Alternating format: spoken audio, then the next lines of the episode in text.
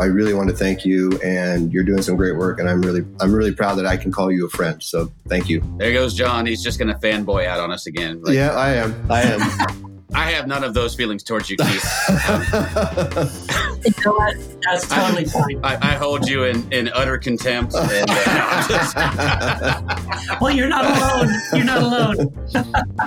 Western Christianity has spent the last 2,000 years telling everyone they're separated from God. This is not church with John and Nat Turney. Well, hello, everybody, and welcome back to the podcast.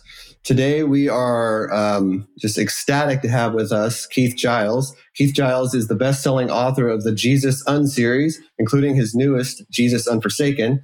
He has appeared on CNN, USA Today, BuzzFeed, and John Fugelsang's Tell Me Everything.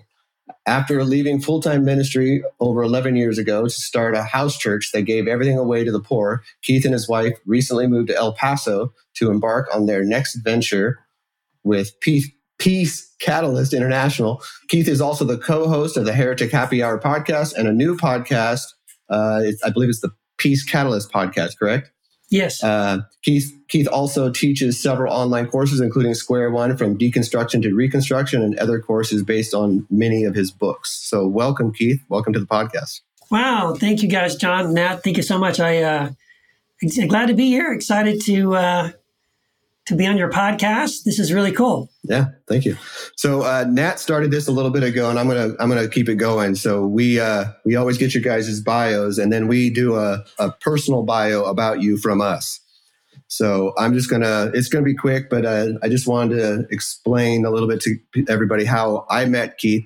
And honestly, I I don't exactly know where we met per- we have never met personally but um, as i was going through what i didn't know was called deconstruction because i started this like 30 years ago i started looking for different places to connect with people who were like-minded and i found through jumping through podcast to podcast to podcast i found the heretic, heretic happy hour pretty pretty late in it but i i played catch up pretty quick and uh, started reaching out to you guys and keith is someone who has been just gracious uh, willing to answer questions, responds to posts.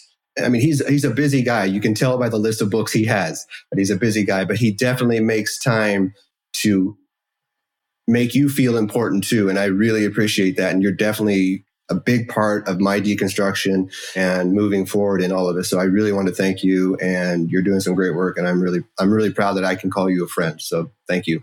Oh, thank you so much. That's good to hear, man. There goes John. He's just going to fanboy out on us again. Like, yeah, I am. I am. I have none of those feelings towards you, Keith. Um, you know what? That's totally I, fine. I, I, hold you in, in utter contempt. And, uh, well, you're not alone. You're not alone. one thing, one thing I love about you, man, is you have um, you have a lot of haters.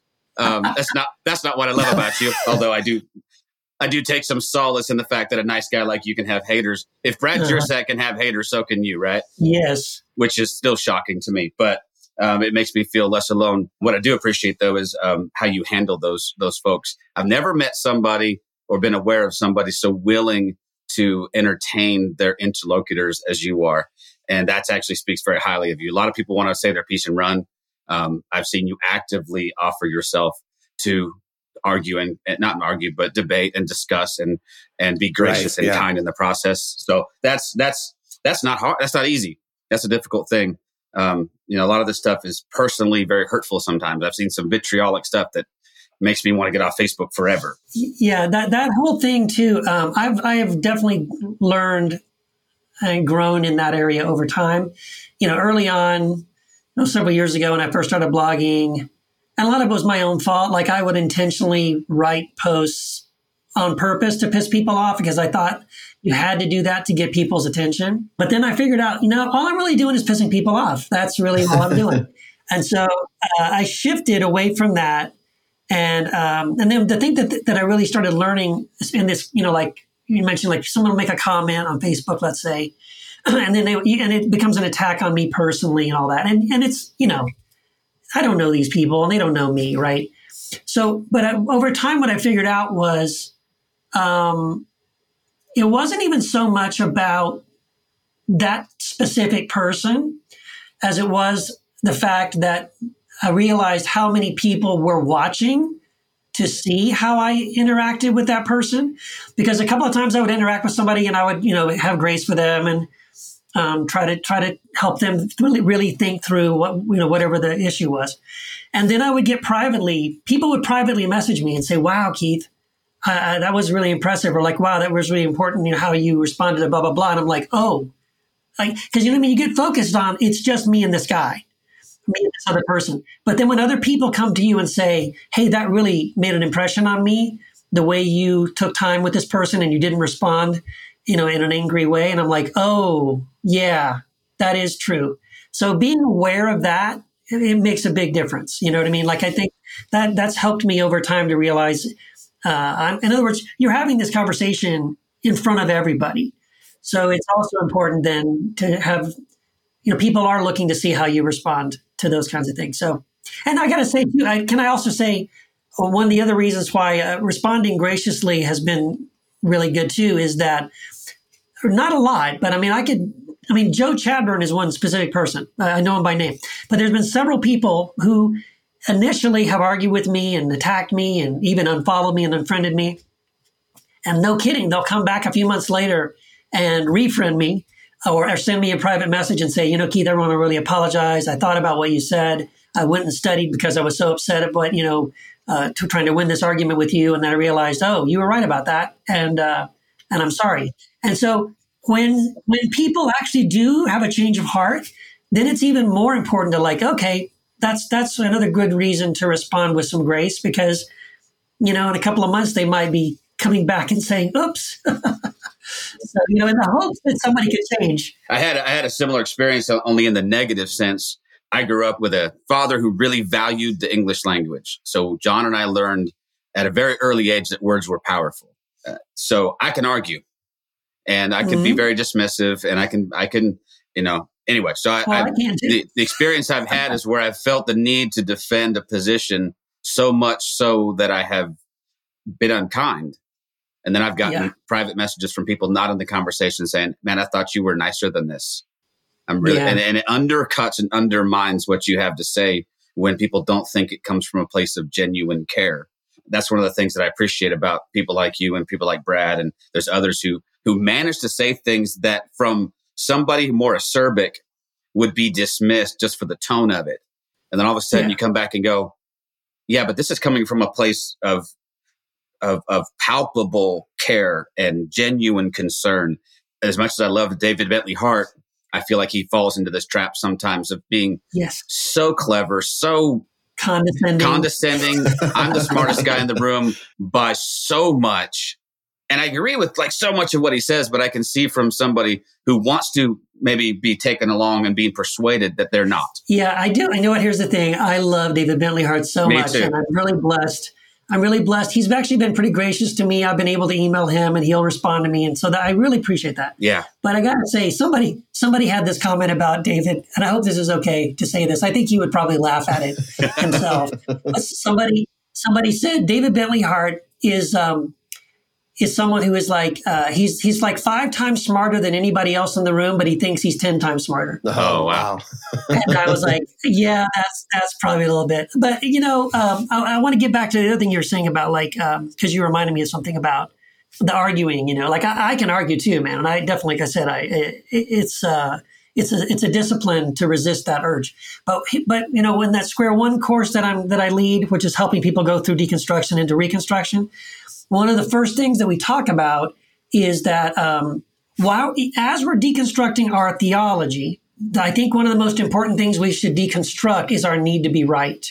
Because if we are, if we're not careful, so let's say, for example, you know, I used to believe in eternal torment. Now I don't anymore. Now I believe in universal reconciliation. And so I've changed my, I've deconstructed my theology from, from one thing to another thing. But if I'm just as dogmatic, if I'm still focused on proving I'm right and you're wrong and you're stupid and I understand it and you don't, what have I really done? Like, I would rather have someone who's humble and wrong than someone who's right and an asshole. And so, you know what I mean? Like, we have, here's the other reason why it's important, I think, to deconstruct the need to be right um, is that that's part of, the really part of the system that we're deconstructing or we should be deconstructing from. Because in other words, the, the reason the system, the religion, the doctrine, whatever, the reason why people reject us because we question is because the, they're assuming that it's all about having the right information. It's about being right. And we should say, no, it's not about being right. It's, so it's about not information, but transformation. And if you can make that subtle shift, and it doesn't mean I don't think I'm right. Of course I do. I wouldn't, you know, I wouldn't think this, but it's like, but, um, but then, but if you can make that shift from the need to be right, um, then, then the stakes change when you're in a comment war with somebody, a, a, you know, a disagreement with somebody, let's say on Facebook, because now my concern is not proving that I'm right. My concern is really helping them see something they don't see, right? I really care about them. I want them to get it. Uh, I don't want them to suddenly go, Keith was right. Like, right. like yay, Keith won. Yes. Like you need right? that ego boost, right? Yeah, yeah, yeah, yeah. So I think that's just been really helpful in my own life as well. And just helping, and now helping other people to see like, that's a difficult thing to do, but to get over the need to be right. Well, and there's a galaxy of difference between I think I'm right or I wouldn't write this book right? Why you sure, would never? Why would you ever put this stuff out there if you didn't think you were right? Um, but right. there's a there's a huge difference between I think I'm right and hey, this is the way it is. So there's this element of, of arrogant certainty that says, hey, allow me yeah. to show you something. One of those the, one of the most visceral reactions that I have to anybody who wants to argue is, that kind of statement, like, oh well, you know, you just don't see this. Okay, well, someday yeah. you'll see it, or I'll pray for you that your oh, eyes yeah. will be opened. And I'm like, and then I'm yeah. now now we're done because you and me aren't going to. It's like we're not going to agree on that. Yeah, or I, I or you get the uh, well, you're just you're just coming from your feelings, right? You don't you oh, haven't, yeah. you haven't yeah. done any research. You don't know what you're talking about. This is all your. Feelings. Maybe feelings. you should read the Bible, John. Maybe you should read the Bible. well, that's funny. You should say that. I should try yeah. that. Man, because, man. Uh, my issue was uh, I got really good at using the Bible against the people who were using the Bible against me. Right? I you know, if they want to, if they want to pick a verse and throw it at me, I could pick a verse and throw it right back at them. And about a year ago, that's that's what I had to stop doing, and I actually gave up the Bible for Lent. So, uh, which ended up being uh, yeah. gave up the Bible for a year, and uh, um, yeah. and then that's what turned into my blog, which is uh, was basically getting a person alone with God without a Bible, and what kind of conversations could they have. So, yeah, I mean, I totally understand how we can you can get into that place where you, you want to be right. You want to show them that you know better than they do. And then the conversation just ends. There, there's just no more, there's just no conversation. Yeah. And see, there's, there's this thing that we should, there's a, there's a really good benefit to deconstruction if, if we can receive it. And I think this is the, what we're talking about because the act of deconstruction should convince you um, that you can be wrong about something. Right. Yeah. I, in fact, I, what I'm saying when I'm deconstructing is I was wrong. Right. And I've been wrong before. And I don't know. I'm probably wrong about some things right now. I'll be wrong in the future. So then it should give you this level of humility of, well, you know, right now I really think this. I believe, I think, you know, right, right now I'm convinced of whatever I'm convinced of. But I'm open. You know, the, the side isn't hardened. Uh, I'm holding this as loosely. I'm open to other ideas. But what I'm, you know, but but if someone's like trying to get me to go back to something that I've already thought it through and, and rejected, well, no, I'm not going to do that. I, mean, I can't unlearn or unsee, uh, you know, what I've seen. So no, I'm not going to change my mind back to the other thing. Uh, I moved on from there. You don't want to get plugged back into the matrix. No, no, I don't want to be like, uh, be like yeah, the guy. Yeah. well, I forget the guy's name. I need to have his name yeah, memorized because really. I bring it Cypher? up. Cypher. It was Cypher. Yeah, well, he's like. And I, I, think this kind of dovetails really good into into your books, um, and, which is I think I think you do a really good job of the way you write. Is it is academic, but it's not academic. I mean, there's there's information there that obviously took you some time to put together and compile, and that part that's what I mean by academic. But it reads so much easier or better than a, a book, an academic book. Uh, you, you kind of remind me in a, in a in a kind of a weird way, like in Stephen Hawking's books. You know, he wrote some very intellectual stuff, but I could understand it. I understood where he was coming from, and that's what I really like about your books. And I and um, I would just want to say thank you, thank you for pointing that out because honestly, that is my goal. So when you when when you say that, I feel like mission accomplished. like because um, that's that's exactly what I want to do. Like it frustrated me. I, I was a philosophy major in uh, in college, uh, or sorry, not major, minor in college, and um, I, I, remember sometimes reading some of these philosophy books, you know, Hegel and Kierkegaard and right. Kant and all these guys, and I sometimes would read a, one paragraph like twenty times, slowly, like thinking it through until I finally, oh, oh, I okay, I understand it, and then I would go, oh, he just means dot dot dot. I'm like, why didn't he just say that? Obviously a smart person. He could just simplify it, right? It's almost like so that feeling that sometimes philosophy and theology is written by people like going back to David Bentley Hart that are super smart, and it's almost like they're trying to impress other smart people, like their peers. You know what I mean? And uh, whereas maybe that's okay for for that level, or they're talking to other academics, but it's not very helpful for the average person who would really benefit from knowing this. Like, so that's always been my goal is to take some of these I think sometimes unnecessarily complicated ideas and bring them down to the average person because I think that's what needs to happen. The, these are ideas and concepts that the average person needs to understand primarily because these are the questions they're asking, right? They're wondering, well, they're noticing this doesn't make sense or this, this, I can't understand how this and this makes sense. And, and their pastors aren't able to answer their questions or, or just refuse to because how dare you question something. So it's sort of like you're stuck, right? So this is you know, on purpose on my books. That's exactly what I'm trying to do is do the research, simplify it, put it in everyday ordinary language in ways that the average person can understand it. So that, that is what I'm trying to do anyway. Good deal. Yeah. It, it, it's, it reminds me of um, someone like Douglas Campbell, who I love and respect. Yeah. And I, it has taken me a year to get through the deliverance of God.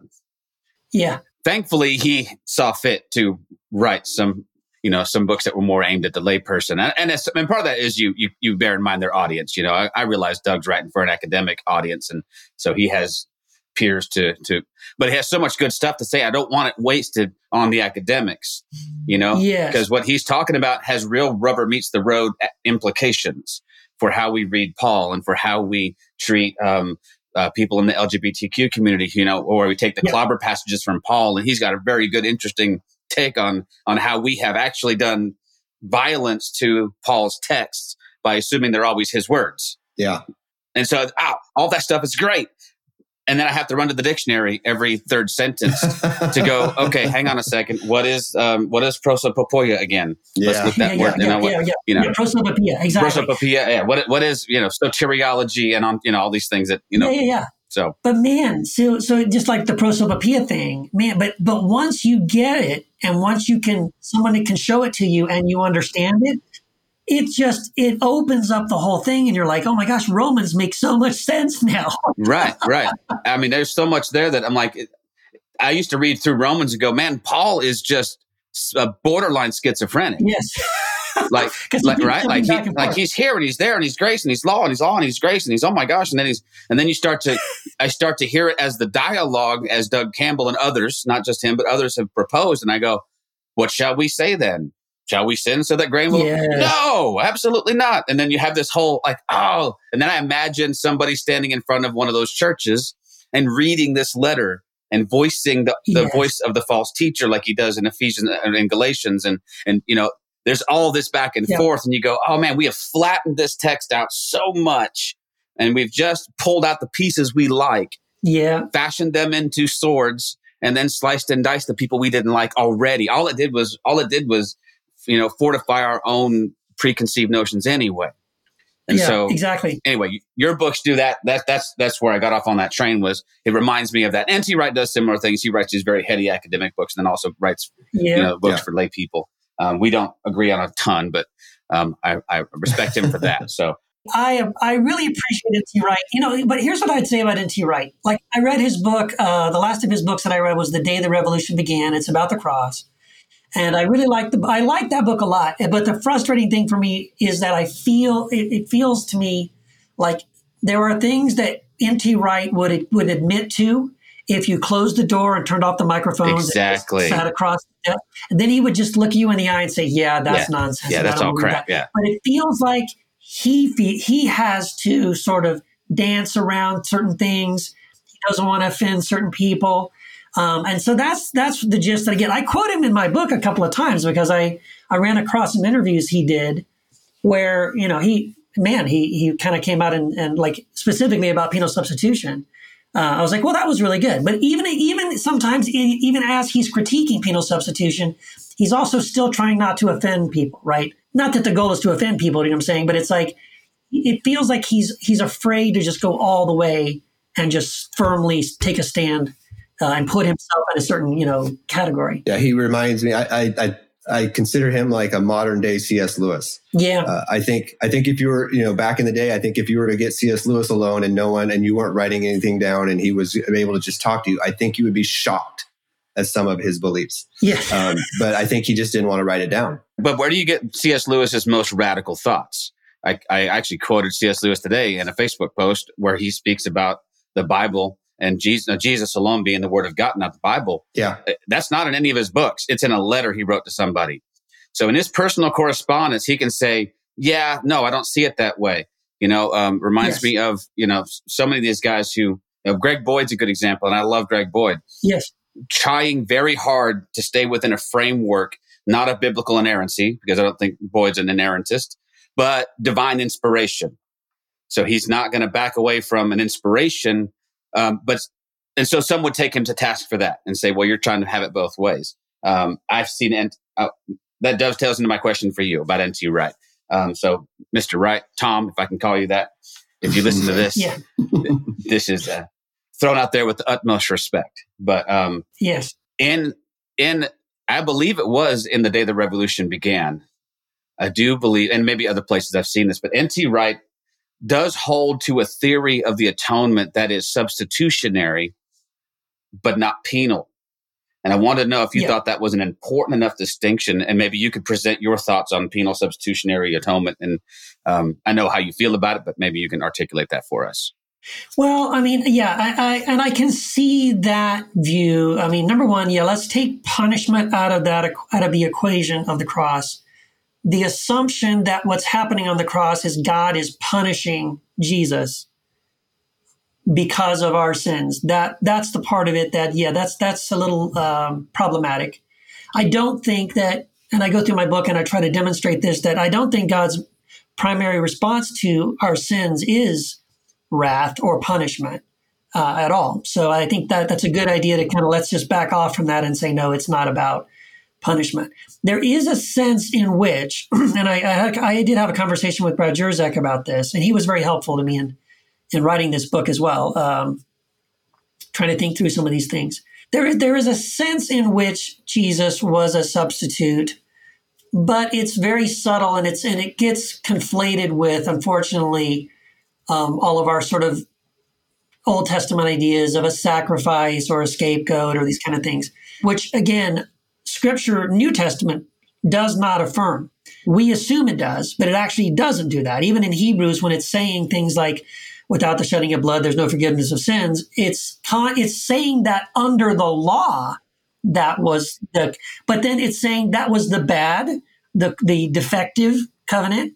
Uh, that that so that because it was defective, we needed a better and a new covenant, and therefore under the new covenant with Christ, there is a better system and a better plan that is not about blood or you know sacrifice or any of these kinds of things. So I, I think I say in the preface to this book, Unforsaken, Jesus Unforsaken, that there's a one of the reasons why this is like the sixth book in the series is that this topic of the crucifixion and the atonement and all that is probably I, to me anyway it feels like advanced physics compared to like you know uh, mathematics, you know, 101 or something, because it's so difficult and, and there's so much, I want to say, programming we have received through the church about what's happening on the cross. It's really challenging to talk about it without people just automatically going to these assumptions about the cross, right? We do kind of have this this kind of archaic and primitive idea that really come from penal substitution. Like the, the penal substitutionary atonement theory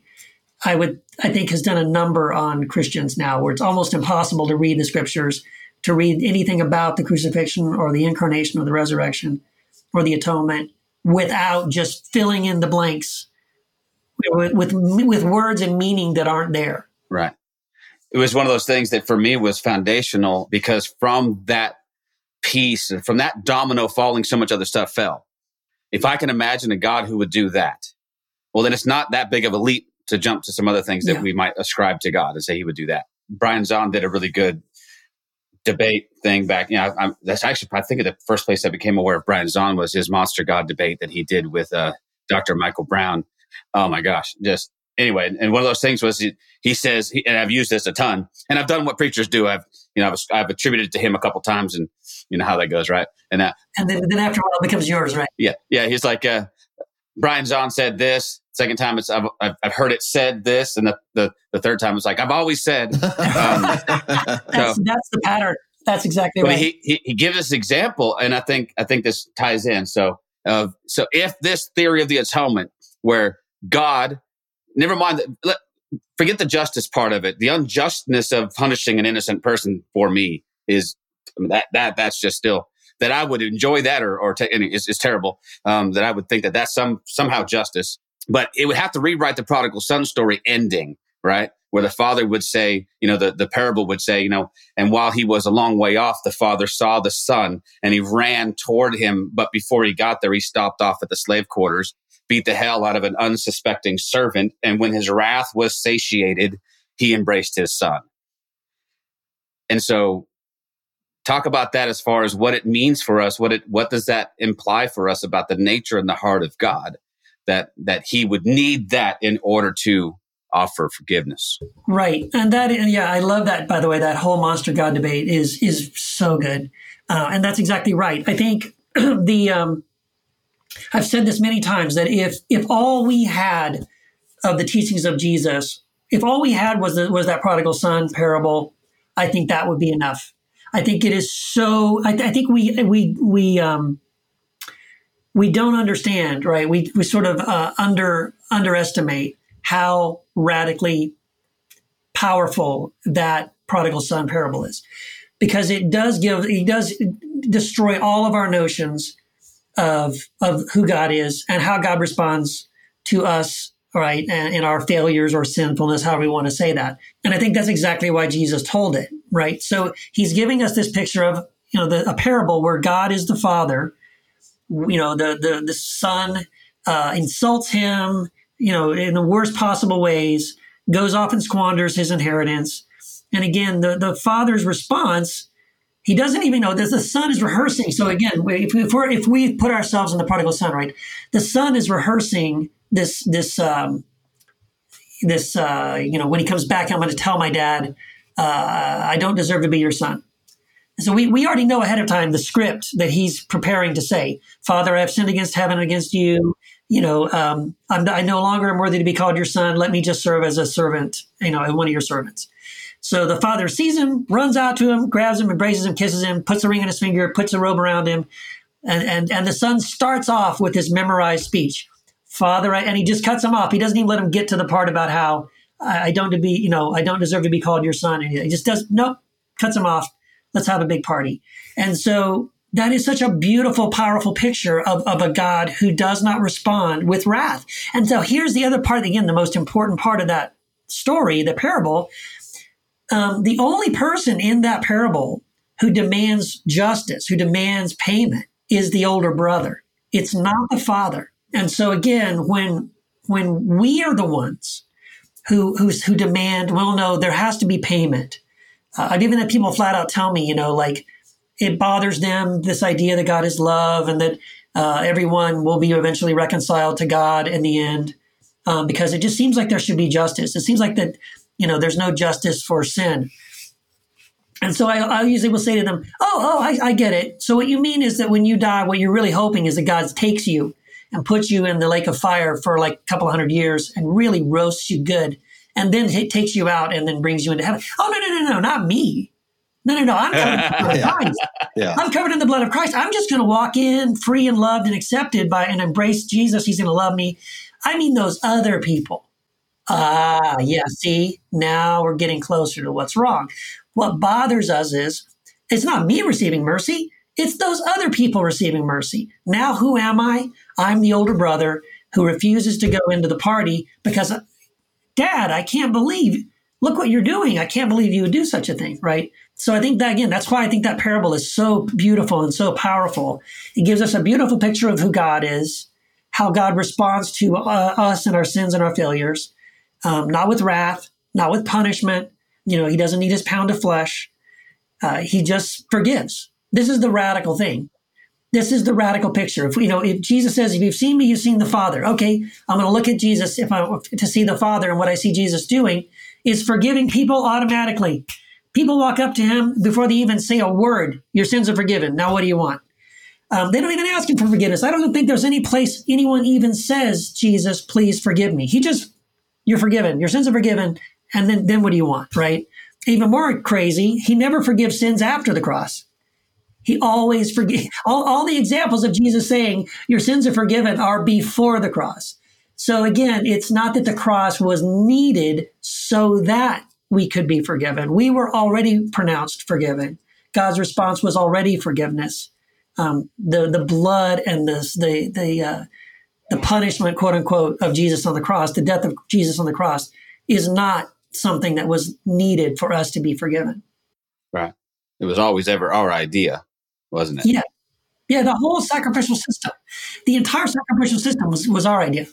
Well, yeah. Uh, there's scripture after scripture where God is, you know, explicitly anti-sacrifice. Like, Right. I don't want to. Yeah. It never entered my mind. Yes. You know, and so um, yeah, we can get this, in. and I think in Isaiah, like uh, this, I never, com- I never gave any commands when you left Egypt Yeah. about doing this. I'm like, well, well, wait, well, Moses said you did, but Yeah. uh, God's like, Right. no, it Yeah. wasn't me. I didn't want that. You wanted that. See, again, that primitive, the primitive cultures. We go, way, we're going way, way back, right? This is this is the primitive way of thinking, right? So you know, something bad has happened there's a plague, there's a famine, something, you know, the, our enemies defeated us in battle, some bad thing happened. Well, why, why did this happen? Well, you know what? Our gods must not like us. They're angry at us. Well, you know what? We, we need to take something innocent and, uh, and we need to kill it and burn it and that'll make the God happy and then everything will be good. That's a very primitive way of thinking. Like worshippers of Baal and Molech and, you know, all these people thought this way. And so that was already there, right? This is partly, I think, why um, we have this whole thing with Abraham, right? God has to show Abraham, hey, Abraham, that's not who I am. I'm not like all these other gods who are going to ask you to take your son and, and lay him on the altar. That's not who I am. I don't, that's not how I work. Right. But Abraham never questions that either. No, no. I, I well, I question whether or not you know. I know it's told in the it's the, way the story is told in the Old Testament. It's God telling Abraham to do it. I wonder if it's Abraham assuming this is what God wants, and God. And then when God, we never hear God speak. I would I would say in that story until God says, Abraham, stop. Like that's now when he's getting ready to do it, right? That's God. Well, stop. Hold on, Abraham. What are you doing here? But anyway, that's that's that's a whole nother conversation. But I I just don't think this is who God is. That's an interesting take. I need to go back and look at that. That's that's awesome. I've always wondered. You know, I, I told I told my pastor once, and he did not enjoy this, by the way. but I, I I I asked him once, what if what if Abraham had just said no? You know, if God did in fact say, "Take your son onto the mountain, sacrifice him to me," and blah blah, and Abraham was, Abraham was like, "Nah." And God might have said, like, okay, exactly. Now we can avoid the next 2,000 years of bullcrap theology Right, because you've actually already got what I need to tell you, which is I don't need any of that. right. You know, right. No, that and- would have been great if God had just said, "All right, Abraham, good, good Yeah. for you. You got it." Sweet. Yeah, it's it's the same question I have for people who who exalt the the you know the concept of free will above everything, you know, as though it's inviolate, you know. Yeah. Yes. And so I'm like, well, okay, so at the end of days, when when God separates the sheep from the goats and He tells me to go to hell, what if I just say no? Right. Yeah. Is he going to violate my free will? Okay, that's irreverent and tongue in cheek, but it does beg these questions when you deal in absolutes. When you deal in, you know, you've painted God in such a, you know, with such broad strokes and into a corner that that that you just, man, you you you pull all the possibilities out, you know. And so, how when you were talking about, um, you know, our need for sacrifice, and when we read a text, and I, I wanted to ask you about this because so much of where we derive our concept of penal substitution, right? comes out of what I would think is a misreading of Isaiah um, and a lot of misappropriation of the suffering servant. But so much of what we think about sacrifice is baked in that when we come to a text like that, we we come to it with that in mind. Yeah. So, what is your take on you know, because most evangelicals will tell you that the suffering servant in in Isaiah 53, uh, that's Jesus. Yeah. Do you think so? Well, I do, but uh, here's the problem. I'm gonna, you know, let me look it up here because I, think um, what we need to do is I, when I cover this in the book, which is the difference between the Septuagint and the um, and the LXX. Yeah, huge difference, by the way, right? So yeah, this is because you're right. This is one of these first sort of like uh, automatic responses that you get when whenever you talk the way we're talking right now, and trying to critiquing this penal substitution uh, atonement.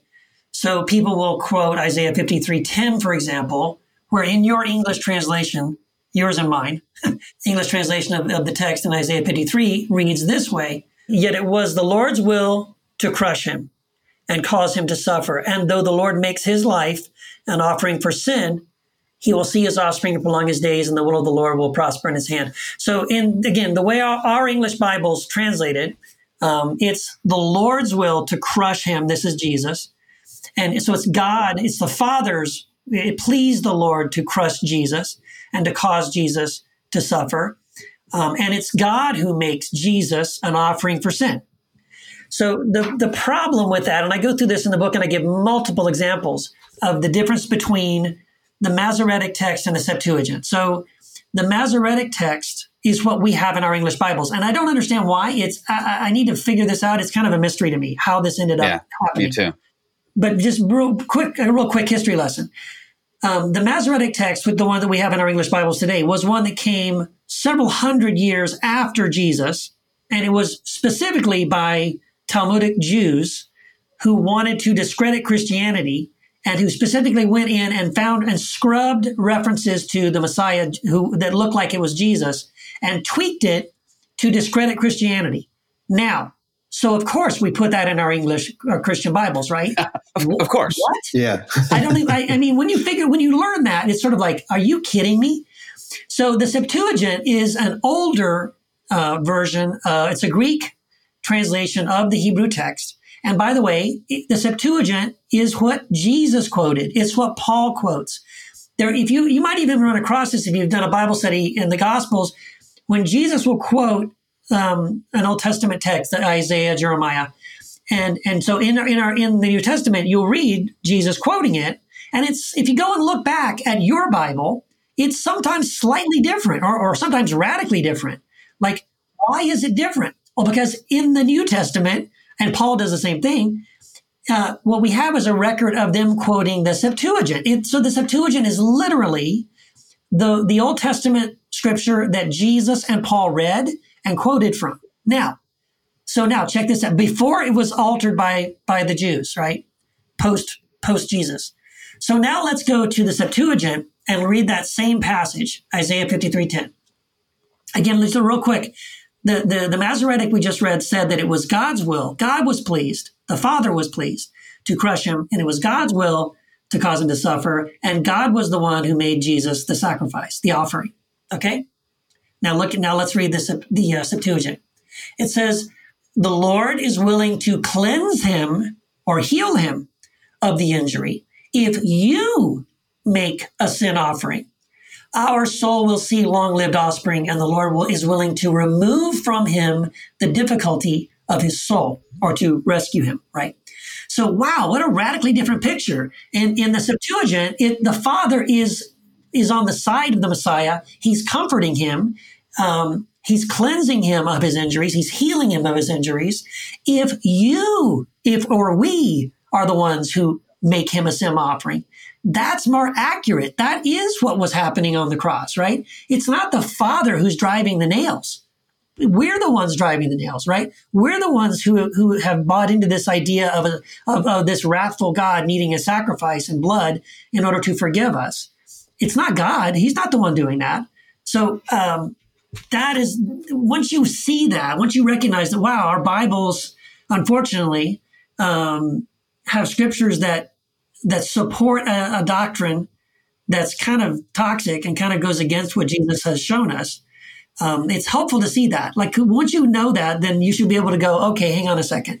what else in my Bible Yeah. uh, isn't isn't really being square with me? Right? There's some other things going on, and and unfortunately, that is the case. There are uh, other examples. Yeah, it was interesting to me because uh, my pastor and I, uh, pastor I used to work for several years ago, working on a sermon together. We're writing the sermon, and there's a place where Jesus quotes an Old Testament passage, and we did exactly that. Like we always want to check, foot, always want to cross reference. Hey, let's read it in the original. Let's see what. And they were wildly different. Yes. It was, in fact, it was so wildly different that I emailed Eugene Peterson because we were using we were using the message version, and I emailed Eugene, and I'm like, "Hey, bro, you got to explain this to me. What did you do here?"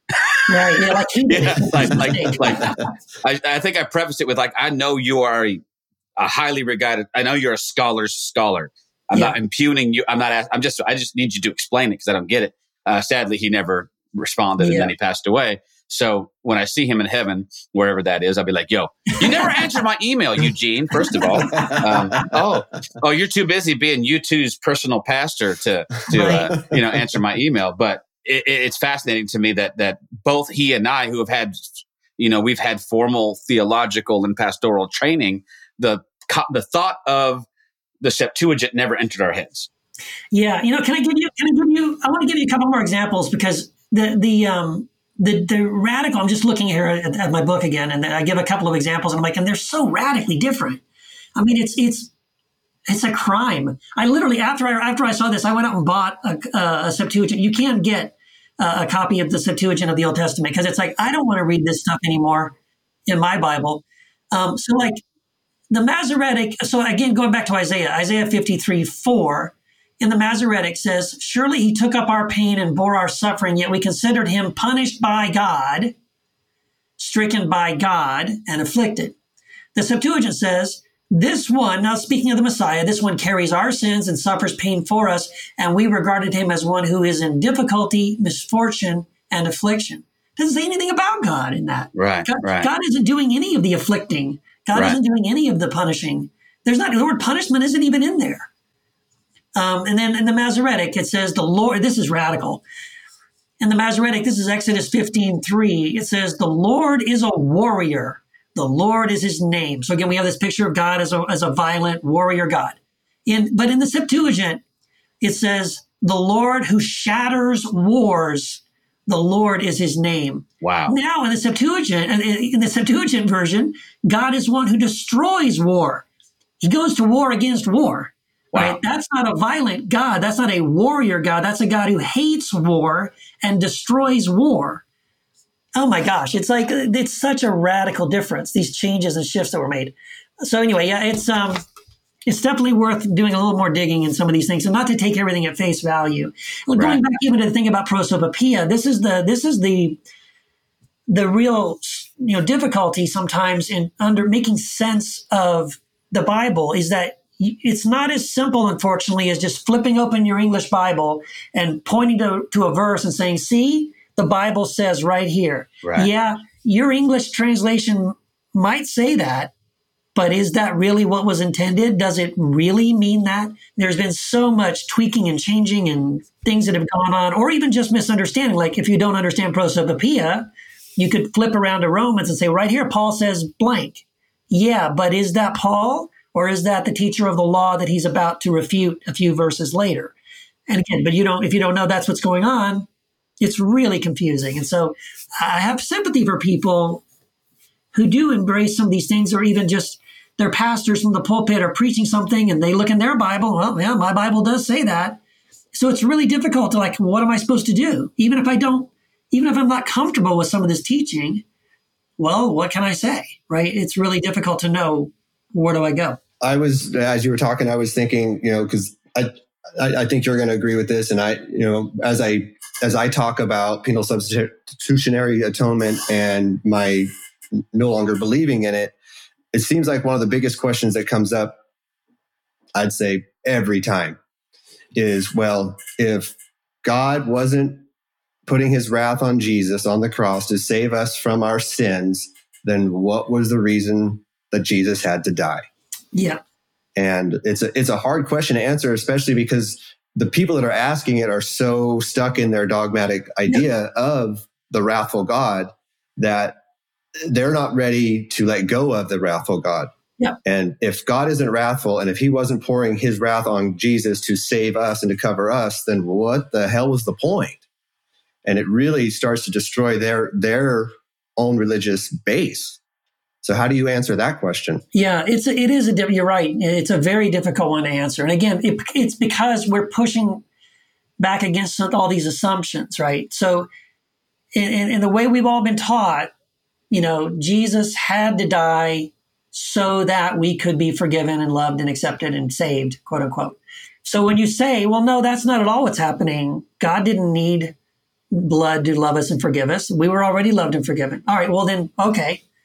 Then if that's true, then why did Jesus need to come and die? Well, okay, that's again, it's a loaded question because you're still assuming that his death had to happen, you know, to to make some other thing happen. We're still thinking in this sort of formulaic way. This had to happen so that this could happen.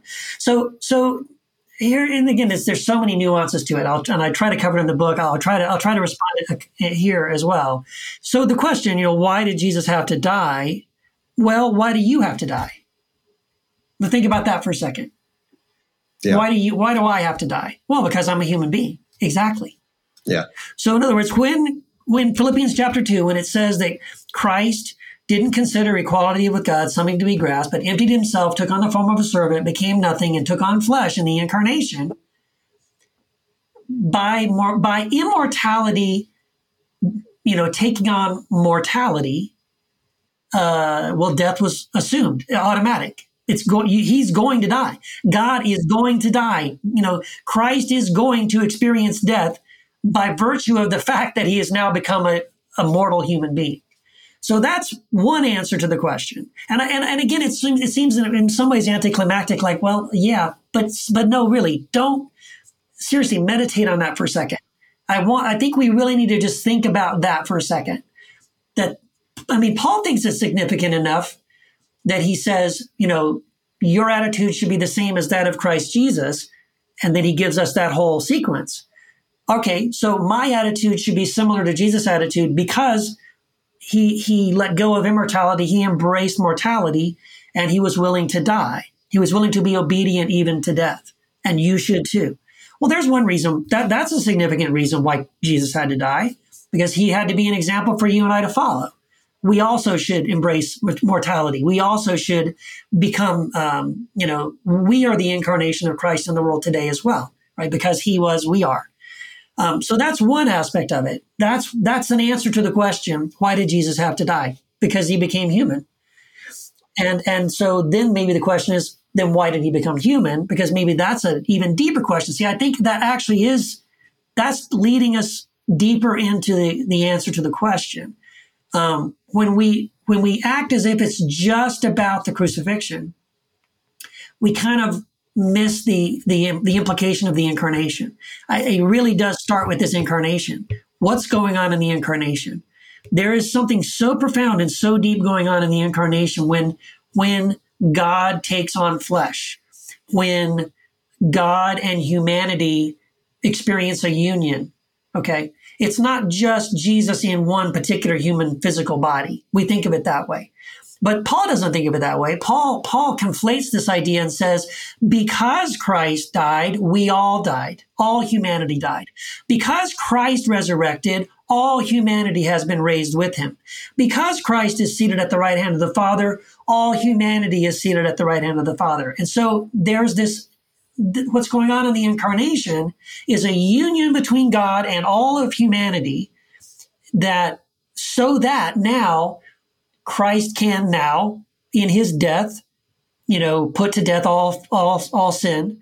That in his resurrection can resur- you know, inject the resurrection power of Christ into all humanity, and and uh, and because he ascends, he can he can uh, bring all humanity into the presence of God.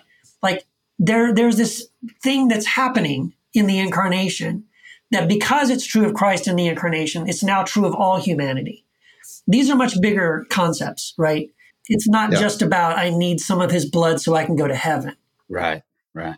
So so much so much of what we've been taught throughout the course of our lives as, as honestly in my mind it's been I've been accused of offering a watered down gospel before because my God is nice. Uh, the, the opposite's actually true. Yeah. Um, the, the, the formulaic gospel we've been given is so watered down. Yes. It is so devoid of any hope or power. One of those things that strikes me, um, I can't remember who said it. Doesn't it doesn't matter, I guess. But what's missing from so much of our theology is is, is some kind of robust anthropology. And so I, I like Girard because Girard brings an anthropology to the table that says we have to understand the human origins of some of this stuff, rather than always seeking that you know always understanding that all of this is divinely appointed. And so when we talk about why Christ had to die, I think we framed the question wrong. Yeah. Or wrongly, I should say, rather than why was it inevitable that he would? Yeah. Because inevitability is not predetermination. I mean, Right. we all knew it was going to go this way. All right. Uh, Plato knew it was going to go this way Yeah. hundreds of years before Jesus ever walked the earth when he said in, in the Republic that if a perfectly upright man ever walked the earth, we'd murder him. That's right. You know, and we in said some translations say we crucify him. That's right. And so we knew this would happen. We hate perfect people. So the inevitable outcome of Jesus' incarnation is he was going to upset enough people that he's going to get killed. Yeah. But in his death and in his burial and his resurrection, he exposes the principalities and the powers. That's what Girard would say is, Yes. is that he exposes our violent tendencies. He lays them all out. He lays them bare and sh- mocks and shames them, yes. which Yeah. is exactly Orthodox theology. Is it, It not? is. Isn't No, that it the is. Eastern Church? I mean, you've, oh, death, you've been mocked. You've been shamed. Yeah. And I find that so much better than the triumphalism of the West that says, you know, put a put a cross on my shield and let's go kill some folks in the name of Jesus. Yeah. Right. Yeah. And then see now the Girard thing. I have a whole chapter on Girard that Matthew DiStefano uh, was very kind to help me uh, tweak some of those because to me he's he knows way more about Girard than I do. Um, but um, man, I think you're exactly right. I think it's this is the other sort of facet of the cross. You know, Jesus and again, scriptures say this that uh, Jesus um, he, when it says he brings an end to sacrifice. Part of the way he does that is by exposing that it's wrong, that it's ugly, that it's not a good thing, right? It's it's saying, yeah, this is a bad system. And so part of the way he does that is it's not God demanding a sacrifice so that his wrath can be satisfied and then we can be forgiven. It's us needing a sacrifice and God submitting himself to our wrath against him and saying, yeah, okay, you know, uh, I'll let you do this to me. And then I'll expose the fact that I, I, you know, I'm completely innocent and you murdered me. And yet my response is not wrath. That's not who I am. It's also saying this is who, who God is. I'm not going to respond with wrath, even if you murder me and I'm completely innocent and, and your wrath is unjustified against me. You know what? I love you. It's this idea again of, of God saying at the cross, not only will I not use my power over you, my extreme, you know, who has more power than God? I, I will let go of my power. I'll empty myself of all power. I have no power at all anymore. In fact, I'm going to give power to you. Do what you want. Do it. Do your worst to me. You know what I mean? I'll submit to your power over me. I'll let you do whatever you want. And my response to you will be, Father, forgive them. And I'll, I'll, rise from the dead, breathing peace upon you. And wow. Okay. So th- this is this radical thing that's happening where he, he turns the whole thing upside down, exposes the mechanism, brings an end to it, and says, okay, can we move on now? We're done with that. Let, let's move on to, this, to something better. And what I love about what Girard points out too, this is really amazing to me. Um, and Girard, Girard totally points this out. You know, like in the, under the old covenant, we had these 10 commandments and what the 10 commandments did well, you know, in a way, and this is kind of shocking to many people, the Ten Commandments are actually shining a light on sort of this mimetic theory, right? This these wrong desires that we desire, we desire wrongly, and we and we mimic the desires of other people, and we desire uh, our you know other things. So I think seven of the Ten Commandments are dealing with do not covet your neighbor's blank, right? And so that's about desiring something that doesn't belong to you, desiring something that is your neighbor's or this other person's. You desire it because they they desire it. And you know don't don't don't steal. Why would i steal something? Well because you got it and i want it right? Don't murder. Why would i kill you? Well because i'm so angry at you. And usually over this rivalry and this conflict right? So all of these things are related it all draws back to the fact that we have these wrong desires okay? But the, what what the the ten commandments fails to do is it, it just says don't do it. I mean on the, on the one hand it's the good thing is it's it's saying hey everybody this is your this is the root of your problem is this mimetic desire. And you got it and it's a problem and you need to you need to get control of it. But it stops there and just says yeah it's your problem don't do it. But the problem is we can't not do it, it or it doesn't tell us how to not do it. It says don't. What jesus does and this is the genius of it jesus shows up and he doesn't say don't have these wrong desires. Don't mimic the desires of other people okay? Because he kind of knows you're we can't stop it. Instead he says mimic me. Jesus says, if you're going to mimic other people's desires, follow me, mimic me, because I am the only person who doesn't desire anything other than to please the Father. I only want what the Father wants. I only do what pleases the Father. And so now if you redirect your, your mimetic tendencies, um, and your desires to desire what others desire. If now you direct that towards me, Jesus says, now you will have one finally this is the way you can fulfill the law, right? This is the way you can uh, fulfill those 10 commandments. Because if you love God and you love your neighbor as yourself, and then now your desire is not to take what belongs to your neighbor, your desire is to bless your neighbor. Well, how, what can I, what, what do I have that I could give to my neighbor? Because I see he has a need. I, I'm concerned for my neighbor's desires. But I only get that if I'm following Jesus, right? If I'm mimicking what he has patterned for me to follow. That to me is amazing. And, and again, Girard points this all out, how this is another another facet of what's happening with Christ and how what Jesus is showing us and how he's giving us a way to, uh, and, and so in this way, we could say this is one of the ways that Jesus, quote unquote, saves us from our sins. If our sin is defined as being unable to keep the Ten Commandments. Well, Jesus, for the first time, shows us, well, here's how you can fulfill the law. And I'm going to save you from the sin by showing you how to live in a way that you don't live this other way. You live in a way that, that pleases God. Right. Well, then Paul carries this forward, doesn't he? Yeah. Because what does Paul say? Follow me as I follow Christ. Right. Yeah. So we're continuing this. So I love that it doesn't deny our natural tendency to be mimetic and to seek out mimetic models. It's so ingrained in our DNA. That's what we're going to do. How do children learn to speak? How do children learn anything? Everything we learn by by mimicry and by so giving us a good model, though. Well, that, that's a good enough reason for the incarnation, That's right? right. To That's show exactly us right. what it Yeah. means to be truly Yeah. human. And give That's us a good way to actually live within our humanity. So much of what uh, modern evangelical Christianity seems to me to be about is this sort of Gnostic notion of transcending my flesh. How do I Yeah. how do I become more than human? Well, let's start with being actually human first. You know, Right. let's see if we can get that part down. And I feel like I, th- I feel like Paul. I said actually I said this in a sermon yesterday. I feel like Paul wrestles with this. You know, I, I feel he Yes. wrestles with the tension of flesh and spirit. Um, and Yep. and from that wrestling, we come to conclusions where maybe Paul doesn't. He's still wrestling with the tension of flesh and spirit Yeah. and what those two things mean and how they're embroiled in this, you know, eternal battle with one another. Uh, whereas Jesus has showed us, I think, or began to show us a way to unite those things. Yes. Well, also, you know, Jesus is showing us how to bring the kingdom of heaven here, here and Yes. now, right? And a lot of the evangelical fundamentalist Christian Western church has spent way too much time on the sweet by and by, the hereafter, the that they ignore what Jesus is telling us to do right here, right now, with our fellow human beings, with our fellow with the f- fellow humanity. It, it just seems like we've kind of missed the point uh, in a lot of ways. Well, we're so concerned with the hell to come, we don't give a rip about the hell that people are in right now, Right. Or even or even the heaven to come, right? This or even the heaven to that- come, right? Yeah. Yeah, th- again, you're right. This this by the way, this was the original deconstruction piece for me. Was this whole thing about, you know, somebody helped me see that the gospel wasn't about saying a prayer so I go to heaven when I died.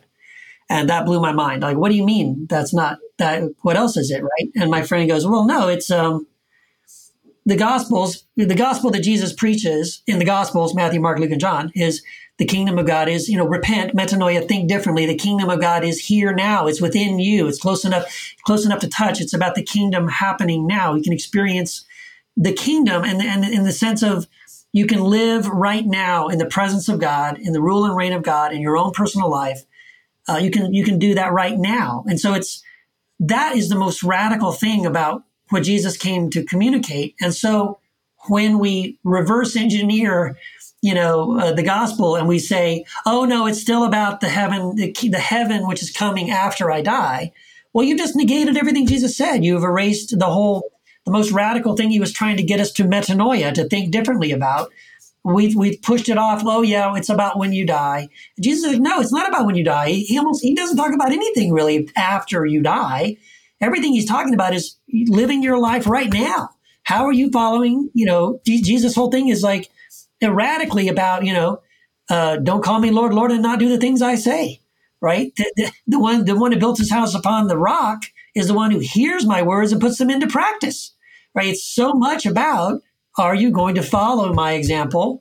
And that's where it happens. And you either, and if you do that, now you're experiencing the kingdom.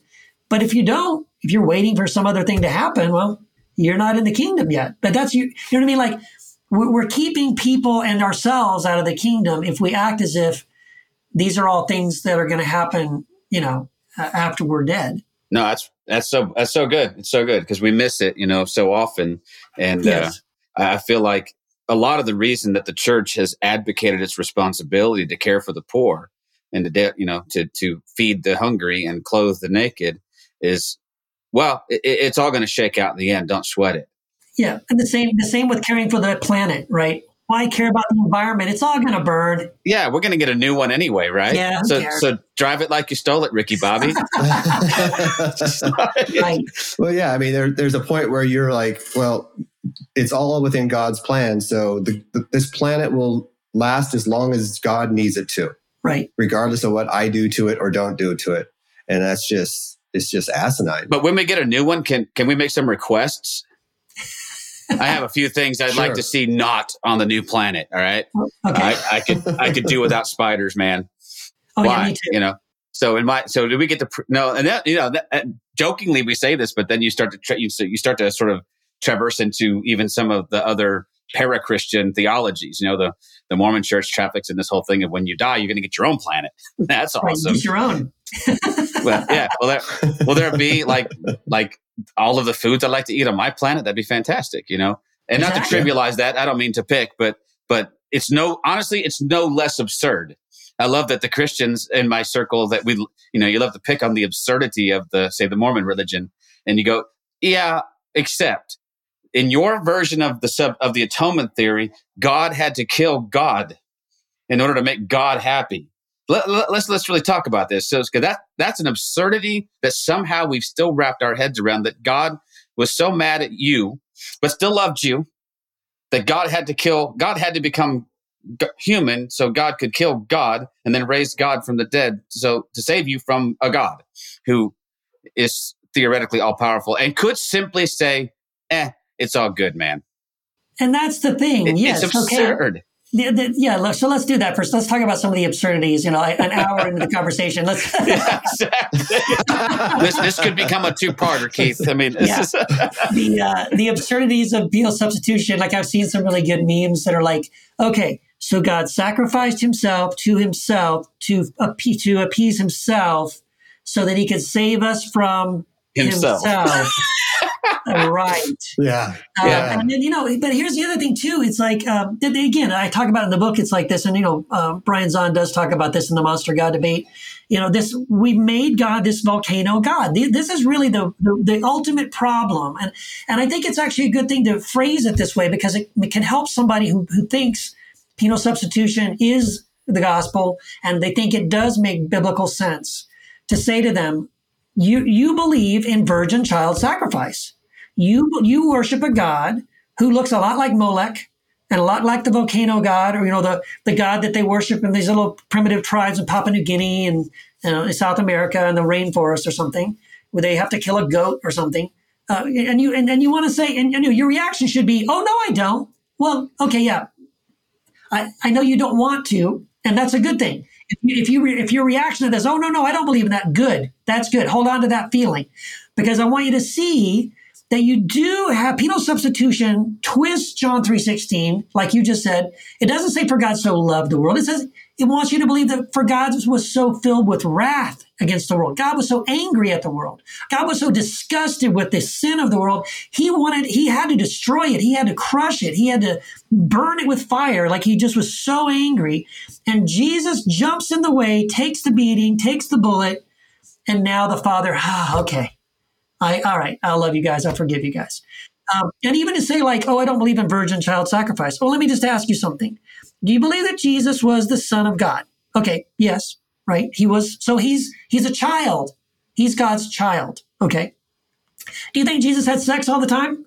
Or was he a virgin? Oh, well, most Christians would say, yeah, Jesus was a virgin. Right. Okay. So Jesus was a virgin child. And did he need to be sacrificed so that the angry wrath of God could be satisfied? Yes. Congratulations. You believe in the volcano God. You believe, you do believe, you have a Christianity that, that is, that has convinced you that that is who God is. But again, I think if you, if you put that side by side with what Jesus reveals to us about the Father, the prodigal son, the parable is a great example, then you'll see, no, these are not the same. This doesn't make any sense. This is not who God is, right? So I think we definitely do need to think a little harder about this doctrine. And again, I, I, I get a show in the, in the, in the book, you know, let's get some perspective on this historically. For it, it wasn't until the 1500s that Christians believed this when they thought about the God, the cross, when they thought about the crucifixion and the atonement. You know, so there were like six or seven other atonement theories along the line before we got to John Calvin's penal substitutionary atonement theory. So, number one, that's not the gospel. Although, or, or if you think that's the gospel, then you, what you're telling me is God waited 1500 years to give us the gospel and he only revealed it to John Calvin. Okay, that's a little ridiculous. So we have to separate atonement theories from the gospel. This is not the gospel. It's a theory, one of many theories of the atonement. Um, and then again, to me, it's significant, not just that it was took 1500 years to be developed as a theory, because again, I, I love Rene Girard. Rene Girard is even more recent. So it's not just because something is a recent idea that it's, uh, or a new idea that it's automatically should be rejected. But, but it, what should help us is to say, okay, if for 1500 years Christians didn't think about the cross this way, that should tell me something. And how did they think about it? Uh, because that, and again, aren't there better ways of thinking of it than framing it in such a way that God is angry and wrathful and he requires, you know, blood uh, and, and some, something has to die before he can forgive us? Yeah, I, I, I mentioned this to to Brad the other day when we talked to him, and I keep bringing him up. I guess I feel like I'm name dropping, but me and Brad talked, you know, and oh, you know um, Brad, yeah. you know, Brad, Bradley, and myself. Um, but we spoke about Christus Victor, and yes. um, you know, and so Brad pushes back with, "Eh, I don't even consider Christus Victor a theory of the atonement anymore. That is the gospel. Yeah, either Jesus defeated death or he didn't. Right. I happen to believe he did." And yes. now an atonement theory is just explaining, try attempting to explain the mechanics of how that happened. But we right. still have to arrive at this place where we either acknowledge that Jesus defeated death, plundered hell, death in the grave, or we did it, or we didn't. And so, right. whether it's more, um, you know, whether it's just um, I forget some of the Abelard's theories, or you know, yeah. um, ransom, or yeah, there's yeah, know, there's so many. Know, there's, yeah, there's, there's so many, and and what I find is in every single one of them there are holes, and I think that's necessarily yeah. so when you try to make something that is enigma at its core concrete. Let me let me put it in. It's like trying to explain. It's like trying to explain the Trinity and falling into every heretical trap that there is. right? It's like there's just no way. Oh, it's like a shamrock. Well, no, it's not. That's right. this. It's like well, it's, it's like, like, this. It's like water. See, it's it's it's a liquid and a gas and a solid. No, it's modalism. That can't be it, right? So, right. so yeah, it's this again. So this is that's a great point. See, and and I, I try to point this out in the book as well. Um, there are all these atonement theories, and what they are at best are metaphors. They're trying to say, they're trying to understand something about what's happening on the cross, something about what Jesus did, and they're saying it's like this. And you know, as far as as far as the analogy goes, yeah, it is like that, but it's not sure. all of it. But it's not. It's not but it's not and, that. And why? And why only take one aspect of it and say it's got to be this and only this. And if it, it can't be the other, like the other seven, right? Like they're all just metaphors. So in one way, it's about him setting us free. Yes.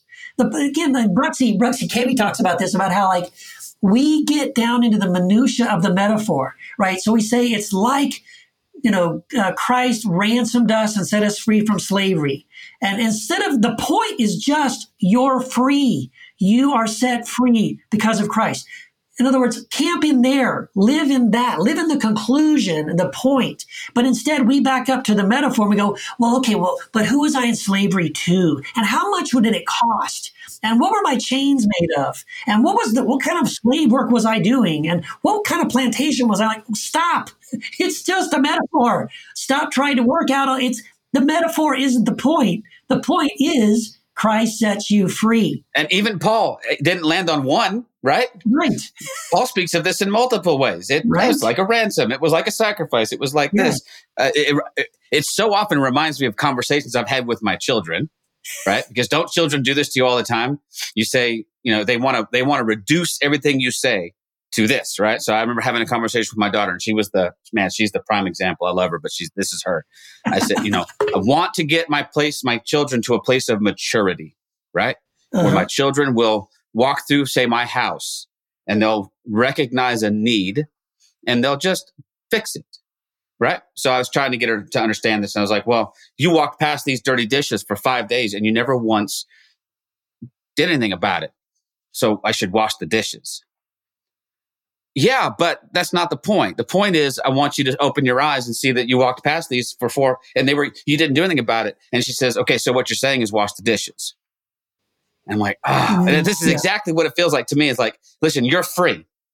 Okay. And it's, well, how? And then you explain it. You go, okay, so it is this, right? So, um, so much of it's been reduced and, you know, we've taken the signpost that points to Jesus and we've made the signpost Jesus and said, that's, okay, that's the thing, right? So, um, I, I Yeah. love that you brought up Bruxy because we're going to, we're, we're trying to get him on the, on the podcast too. Cause he's a, I like, I like Oh, Bruxy. he's He's, a good dude. Yeah, Yeah, he wrote the forward to the book. I mean, I, I, I really, I got a lot out of it. And he, he also points out, you know, one of the mistakes we make when we try to make sense of the cross is we don't listen to Jesus. Like Jesus kind of gives us four or five specific reasons why, uh, answering the question why he had to die. Right. And one of the most significant reasons he says is that so that he can draw them into himself Mm. and so that uh, this new covenant can be established. Um, you know, th- those are, the, again, the most important things that, that ma- those things that only really matter when it comes to this question about the crucifixion, right? So, you know, if Jesus says him, his dying was, was the mechanism by which he could draw all, all humanity to himself. Awesome again, let's just focus on that. Let's focus on the reality and the fact that now Christ has already drawn all humanity to himself. What does that mean? Let's think about that. Like, again, we get so hung up in the theory and making sense of the theory, we miss the point, the conclusion, right? Right. The, the Right. so what? And so we, I, I would love to see us transition into, again, you know, we're, we're so focused on sin and what is sin? And is that a sin? Is this a sin? What's the worst sin? What's the unforgivable sin? You know, why am I a sinner? My again, I'm, I'm so focused on sin, was that the point? Wasn't the point? Behold, the Lamb of God who takes away the sins of the world. Guess what? He did. He took them away. Right. Right. God was in Christ. I love this verse. You know, Paul says in Second Corinthians, I think this is such a pivotal verse, Second Corinthians 5.19, for God was in Christ, not counting our sins against us, but reconciling the world to himself. And then the very next verse is, and he has given you and I the ministry of not condemnation, not sin hunting, defining. No, no. He's given you and I the ministry of reconciliation. So we're ambassadors of Christ. We're ambassadors of reconciliation. Our focus should be on, hey, everybody, God was in Christ not counting your sins against you. And now he has reconciled you. Let's start at the reconciliation part. We're reconciled to God because of Christ. I, just want us to get over this stuff and, and get away from being focused on the thing that has already been dealt with, right? He's taken it away. And so, great. Right. Let's move on. And how does how does Paul refer to those things? What remember what he calls those things? He says, "Can we get all right, let's get past these elementary teachings Yes. of forgiveness of sins and healing and this and that. Can we just get on? And like, that's a, I like, like, I'll stipulate all of that. We're good. I had a question for you though, because it, it, everything you say sparks a thought in my head. So that's Sure. awesome, by the way. Um, so if the purpose of Jesus coming was to forgive sins, was there not a mechanism prior to Jesus for the forgiveness of sins? Wasn't that the point of the whole sacrificial system? Was people were able to have their sins forgiven already? Then what's the point of Jesus? Right. Well, again, if you assume that the whole point, Right. I'm starting with an assumption that I don't agree with, Yeah. by the way. yeah, yeah, no, but we all do it. So I mean, I Sure. understand it. I mean, I give I give an example in the book of seven different ways according to the Old Testament. I mean, Old Testament, not New Testament. There are seven examples in the Old Testament of God forgiving sins, and they don't involve bloodshed. And so, this the bloodshed and the sacrificial system. Um, again, that was the primitive way uh, of those primitive peoples. That's how primarily how they thought this will satisfy the angry God if we have you know kill something on an altar and burn it. Yet there are seven examples in the Old Testament where God says there's a grain offering; He'll forgive your sins. Uh, you know, Second Chronicles: If my people who are called by my name will humble themselves and seek my face and turn from their wicked ways, then will I hear from heaven and heal their land and forgive their sins. Where's the blood sacrifice there? There's again, oh, on and on and on. So seven different examples in the Old Testament where God just forgives. God says, "I I forgive you. It's okay." So again, um, you know, ultimately, part of what Jesus is doing is number one, exposing the sacrificial system as a screwed up, messed up system, not good, not God's plan, didn't want it, doesn't need it, it's not part of God's plan. So, uh, and it's, and again, his whole life is saying, if you want to see what the Father is like, look at me. And what does he do? Forgive, forgive, forgive, forgive, forgive, forgive, forgive, forgive, forgive, forgive. He just forgives. That's his automatic response to sin is forgiveness. And so, yeah, I mean, we, we, we think there needs to be a mechanism. That's our problem. What's the mechanism that if, if I do A, then God does B, and then my sins get forgiven? And God, I think, wants to say, there is no mechanism. I've already forgiven you. I, I, it's, this is how I respond, right? Yes, you, you make mistakes. Yes, you sin. You fall short of, you know, the whole missing the mark thing. But the emphasis, God's emphasis isn't on our sin. And his, his, his emphasis is not on our, in punishing that. His emphasis is wanting us to get, I'm your father. You're my children. I love you. You know, I sent my son for God so loved the world. He sent his son so that we could be saved, so that we could experience this connection with God. So, you know, again, it's getting off of this, this focus on sin and this needing, uh, some mechanism for, for sins to be forgiven and just recognize we are forgiven. Love it, man. Love it. Yeah. Well, uh, we've kept you for quite a while. so um, all I want to say is uh, if, if, if anyone listening to this has enjoyed this conversation, you need to buy Keith's book. Uh, there's so much more about what we're talking about here in his book. Um, you will not be disappointed if you get this book. So rush to Amazon or how, wherever you buy a book and get your copy. Uh, are there ways uh, people can connect with you, Keith? Yeah, uh, so I'm on. Uh, my books are on Amazon, Kindle. Uh, they're in Kindle and on print uh, as well. Almost all my books are on Audible. The newest book it takes a while for the Audible book to to get produced, so it'll be on audio probably in about a month or two. I blog at Patheos. You can that's keithgiles.com, just my name, keithgiles.com. You can follow my blog. Uh, I'm on Facebook and Twitter and Instagram. Uh, I do the Heretic Happy Hour podcast we mentioned, and also a new podcast called the Peace Catalyst podcast.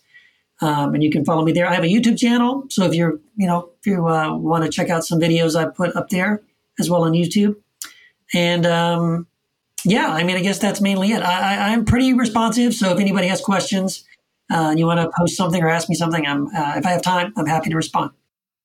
Well, and you're and you're in Texas now, and so am I. So Yeah, where Of are you at? I'm in San Angelo. Oh wow, cool. So so people who aren't from Texas are like people who aren't from California who realize that doesn't mean a whole hell of a lot. no, Um, you're still you're still eight hours from me in El Paso. You're like Yeah. 400 plus miles, but yes, um, one of these days, maybe we can connect up in real life, or maybe I'll have you come down and uh, say something heretical to my to my folks. Oh, But hey, man. that'd be a lot sounds of fun. I'm I'm trying to. I'd like to. My my plan is that next summer maybe put a little something together and bring some folks Oh, yeah. into San Angelo to you know really be something cool. So anyway, put that in Yeah, the back of your mind. I'll reach out to you. We'll talk about it. Um, I'll offer you at least two star accommodations at the local Comfort Suites. So you know, you know?